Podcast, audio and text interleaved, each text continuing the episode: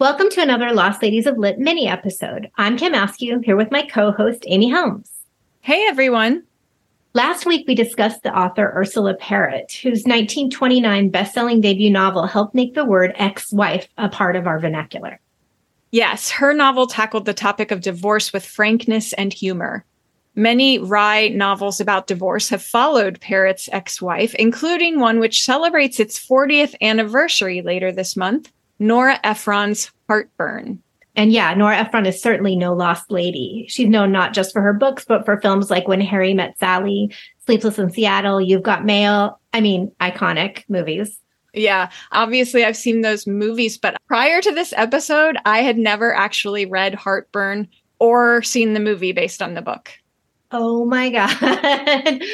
I can't believe that. It's such a good book and such a fun movie to watch when you've read the book. I mean, yeah, we'll, I'm sure we'll be talking about it all. But yeah, I, I'm glad that you've now rectified that horrible omission in your um, reading. You know, I saw a newspaper article saying it was the fortieth anniversary, and I was like, oh, God, I never read that. And when I started reading it, I was like, what on earth? This is so good. I love it. What the hell? But I think I know maybe why I hadn't read it. And that is, you know, it came out in nineteen eighty-three. So I was in elementary school. I'm part of the Gen X generation. The last thing that would appeal to me in previous decades would be reading some quote unquote old lady book. And that's what it always sounded like to me, was just like this old lady book, like a, a book for women named Darlene who goes to Tupperware parties, drinks Chablis, and sells Mary Kay. I was wrong. I was wrong. And honestly, too, they say don't judge a book by its cover, but if you look up the covers of Heartburn over the years, it's never, the covers are always a little cheesy. Yeah, maybe we should post some to go along with this episode so that we can we can show maybe where Amy got this idea about Darlene and her Tupperware parties. You know what this makes me think of? One of the people on my team at work, actually, he's in his twenties. He and his friend have a podcast about costumes, and they watched The Matrix for the first time, and they thought it was going to be like Men in Black. They had no idea, like, the depth of the story. They saw some stills and they thought, oh, that's just a dumb action movie. And then they watched it and their minds were absolutely blown. So anyway, how did I bring um, The Matrix into this? I don't know. Anyway. And I, because I just dismissed it, I didn't know anything about it. I kind of knew that it had been a movie. I thought it was just a book for menopausal women or something. um But then when I'm reading this article about the fortieth anniversary of the book, it mentions that it was based on Ephron's own divorce from Watergate journalist Carl Bernstein. And that, like the character in the book, Ephron was seven months pregnant with their second child when this divorce took place. So that caught my attention. Yeah, you're like, this is not what I thought. Yeah, I was like, well, this is interesting. And I never realized that this book featured recipes throughout it. No idea. Like, what? I didn't know. I didn't know yeah, it was about food. Yeah, yeah. Um, so, you know, basically, I'm now of the age of the Chablis swilling Tupperware lady. So I guess finally the time had come for me to read it, and I loved it. It's all coming together, right? Sometimes a book comes to you at the time you're supposed to have it come to you.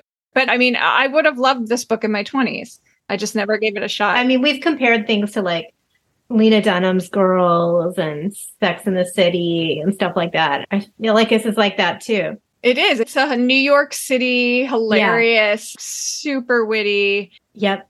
It's been a while since I've read a book where almost every page has multiple laugh out loud moments. You know, this book has it. And I thought maybe the humor would be corny, but she's just savage. Oh, yeah. There's a line from the book that kind of sums it all up. Rachel, the main character's therapist, asks Rachel why she turns everything into a funny story. And she answers, because if I tell the story, I can make you laugh, and I would rather have you laugh at me than feel sorry for me. Because if I tell the story, it doesn't hurt as much. Because if I can tell the story, I can get on with it. Yeah. Which and, is so and great. It's so great and so true that, you know, this book was Ephron's way to get her power back. It's what launched her into this successful career. Yeah. Success is the best revenge. Isn't that what they say? Absolutely. And I'm sure a lot of our readers are familiar with the book, but would you want to read any other passages from the book, Amy? Yeah, sure. I, w- I was kind of flipping through trying to find my favorite funny passage, but then I remembered this one section and it reminded me a lot of Ursula Parrott, who was our lost lady from last week. So like Parrott, Ephron takes an opportunity in this section of the book to make an observation about the situation for married women and divorced women in her time period, which is the nineteen seventies. So she writes, "There have always been many things you can do short of actually ending a bad marriage. Buying a house, having an affair, and having a baby are the most common, I suppose. But in the early nineteen seventies, there were at least two more. You could go into consciousness raising and spend an evening a week talking over cheese to seven other women whose marriages were equally unhappy. And you could sit down with your husband and thrash everything out in a wildly irrelevant fashion by drawing up a list of household duties and dividing them up all over again. This happened in thousands of households with identical results. Thousands of husbands agreed to clear the table. They cleared the table. They cleared the table and then looked around as if they deserved a medal. They cleared the table and then hoped they would never again be asked to do another thing. They cleared the table and hoped the whole thing would go away. And it did. The women's movement went away. And so, in many cases, did their wives. Their wives went out into the world, free at last, single again, and discovered the horrible truth, that they were sellers in a buyer's market, and that the major concrete achievement of the women's movement in the nineteen seventies was the Dutch treat." And that is why this book is like Ursula Parrott's ex-wife for the nineteen seventies. Right there. Yeah, like baby I mean, Ursula Parrott Junior, you know, yeah, like the, it, the next yeah. decade. or Yeah, you know. What is really happening? How is the the so-called feminist movement really impacting real women in their lives? And I'm giving you a hard time about not having read this novel, but obviously I'm playing it up for fun. It happens to both of us all the time. Yeah. Anyway, it is kind of funny how she also incorporates recipes throughout the novel. It's almost like Julie and Julia or whatever. Yeah, yeah. Yeah, yeah. Um, and we've done a, a few other books with recipes on the show. I'm thinking Peg Bracken and M F K Fisher. And I feel like Peg Bracken is a good one to mention in relation to what we're talking about. Yeah, given the time frame that this book was written, I was kind of worried that these recipes would be very Peg Bracken-like, which means open up a can of cream of mushroom soup and dump it in with a packet of onion soup mix. um, lots of sodium. Yeah, you're like, what is this going to be? And we were actually hoping to pull off a Heartburn-themed potluck dinner party in time for this episode, which I know you all would have loved. Um, but we didn't end up having enough time, sadly. Yeah, I, I really wanted it to run after Ursula Parrott, but um, we, we couldn't get our acting gear for having a full-on dinner party. So I wound up letting my family once again be taste testers for some of the recipes in this book. They are my guinea pigs. So I'll go ahead and play a few snippets from our dinner table when I served them a meal compiled of recipes from this book. I can't um, wait to hear this. Okay, this is from the book Heartburn by Nora Ephron, and she sprinkled recipes throughout the book. So this is Lillian Hellman's recipe for pot roast. Lillian Hellman was a famous playwright. The salad has a salad dressing that she's sure that her husband will regret leaving her okay. because he doesn't have the recipe for the salad dressing. And the potatoes are called Potatoes Anna. They're like crispy. I gotta say the Heartburn is like makes me a little nervous. If that's like, is that where is that the direction this thing is headed? Maybe. Pot roast is really good. Mmm. Mmm. It's super tender. I love it. Mmm. That's really good. You're not a huge meat eater either. No, it's really good. I love it. Jack gives the pot roast a thumbs up. He, when he saw it on the plate, he said, "Ooh, I like the look of that." Definitely very tasty. These potatoes look like crispy and good too. Let me see. Mm-hmm. Those are good too. It's like crispy on the edges and like not in the inside. Soaked in butter and crispy? That doesn't get any better. That's legit. Yeah. You like the potatoes, Jack? Yeah. And this is the salad dressing that's going to keep us married? Yeah. It's not my favorite, but I don't really like salad in general. Jack doesn't so. like salad, so I gave you a ton of croutons. Yeah. I like dressing. Do that again? Yeah, yeah, that's the same dressing I made a few weeks ago, and you were like, this dressing is good for being surprisingly simple or whatever. Hmm. Is so. that how I sound? Excellent. But better than the last Peg Bracken yes, one I is, did. This one's considered a victory. Because that one I made pot roast too. Right. Remember? But, yeah. It was like Hell's a Poppin' Pot Roast or something. Or no, yeah. that was Hell's a Poppin' Potatoes. I think that, that one we were struggling to be polite with. Yeah. But this one this is like legit. legit. Yeah. Yeah. yeah. Okay. okay. There was one recipe in the book that was lima bean and pear casserole. What? That doesn't sound very good. I decided not to make you guys eat that. I mean, who even... That was never very good, even when it was originally made. In I know. Book. That's I know. horrific. It doesn't sound even remotely appealing. No, not at all. Okay, and there's something you guys need to know about this pie from the book, is that the main character makes this pie, and she puts whipped cream all over the top, and she puts the pie in the husband's face. Eh? Dad, you're just I, like, huh? I hope it tastes good. He's very I'm, lucky I didn't do that. Oh, I, I, anything for, you know, the podcast. Well, then we wouldn't have had the pie to eat, so that would have been a problem. I didn't mm. want to make two. Good. Oh really my gosh, good. That's so good. Wait, what? Oh yeah, that's really good pie. Yeah, it's really creamy. Mmm, it's good. Mm-hmm. With the graham cracker, so good. Nice and cold. Mm-hmm. Yeah. Almost too sweet for me. I could do a little less sweet. I could do more sweet. I could just have less bites of it, I guess. Right. I'm a fan. I like it. Yeah, I love it. Me too. Okay, so there you have You're it. Very cute. I love it. Oh my God, your family, they're just always so sweet. It's a good thing your marriage isn't relying on that dressing, though. I didn't think the enthusiasm was enough. I will say the dressing's pretty basic, and she doesn't give the dressing recipe until the very end of the book. It's just Dijon mustard, red wine vinegar, and olive oil. And I thought her proportions was way too mustardy. So mm-hmm. in the future, I will make it again, but I would just do much less of the gray poupon.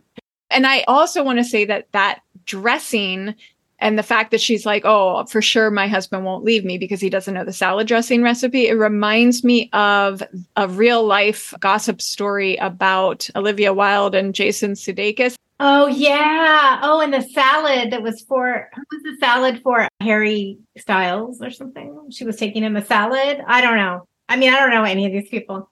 There's some, if you Google it, you'll find yeah, there's a whole about salad the salad dressing. And But yeah. so anyway, the salad dressing in this book made me think of that story. It involves someone it's like trying to stand behind a car so it couldn't back out of a driveway. I mean, it. I mean, the salad thing really, it is heartburn. So maybe there's something to it. Yeah. yeah. Oh, but also the lima bean and pear casserole. Yuck. Oh, yeah. That I know. Awful. That's one of the recipes that I did not make. I hate lima beans, first of all. But yeah, I don't think I would eat that. If we would have had the potluck dinner with friends, I would have had somebody bring it just for fun because it's so crazy. Listeners, somebody out there needs to have a heartburn potluck. It's such a fun theme. Dinner party, right? All right, we'll still do it. I mean, what's the point? We've already done that episode. I don't know. No, no, no. Everything doesn't have to be for the podcast. Yeah. yeah. Okay, wait. So let's talk about the movie adaptation. It starred Meryl Streep and Jack Nicholson. So what did you think about the movie, Amy? I didn't fully watch it. Um, that says something right there. YouTube has like the famous clips. I watched like maybe six of the famous scenes from the movie, like snippets. Here's the thing. I love Meryl Streep as an entity. She, yeah. to me, was not my ideal Rachel. And I just mm-hmm. find when she's in a movie, she is so distracting to me. Like her cheekbones uh-huh. are mesmerizing. Yeah. So like I spend more time looking at her cheekbones. It's an than aesthetic actually movie. I mean, it didn't feel like the characters from the book. No. Jack Nicholson didn't either. I mean. No, it didn't feel like the right casting. Yeah, we're not of the right. We're not the right audience for Jack Nicholson because I realize women probably thought he was like the best thing ever, but we don't. Yeah. I mean, it just, it didn't yeah. quite translate. And, yeah, and it didn't yeah. make me, watching those snippets, I was like, I think I've seen enough. I don't yeah, know. Yeah. Um, but I will say, that I mean, as I mean, just to say Jack Nicholson, not as a sex symbol. Anyway, go ahead for us. Anyway. I thought he was kind of sexy in his day. Yeah. Right? I guess he was in his day. I just don't know. Yeah. Anyway. Like, we're getting off on a tangent. Totally. Okay. Go ahead. This movie, though, received some pretty sexist backlash when it came out. Um, Nora Ephron took some heat for the fact that this got turned into a movie. Um, a guy, Tristan Vox, wrote about it in Vanity Fair. He basically said that whatever Bernstein's affair, any harm that caused the family, Ephron's tell-all about it was far more damaging. Ugh. You I know, mean, just like she had a responsibility toward her children to sort of take the high road and to, you know, not air all this to the public. Yeah, I'm sorry, but as if he had no part in creating the circus. I mean, his affair sparked the book. Yeah. So how could you possibly say that? Absolutely.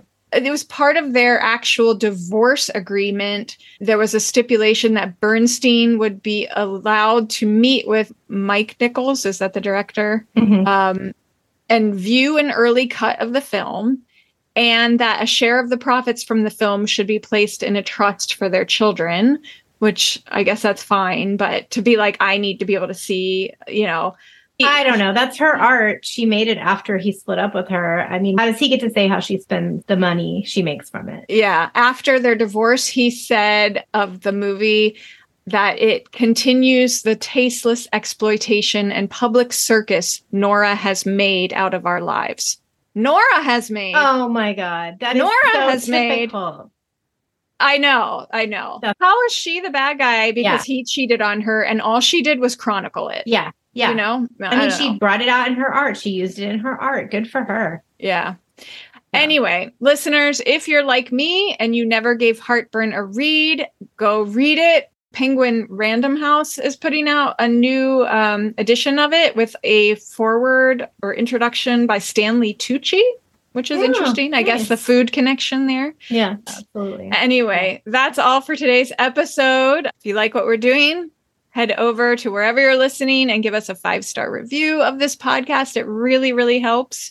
Yeah, we got one the other day and we were texting each other with wild excitement. Over oh, my gosh. So it means you guys, a lot to you don't know how we react to your amazing reviews. Yeah. So please do that. And head over to our Facebook forum where we're having all kinds of fun conversations with listeners and former guests. And uh, we'll see you next week for another Lost Lady. Our theme song is performed by Jenny Malone, and our logo is designed by Harriet Grant. Lost Ladies of Lit is produced by Kim Askew and Amy Helms.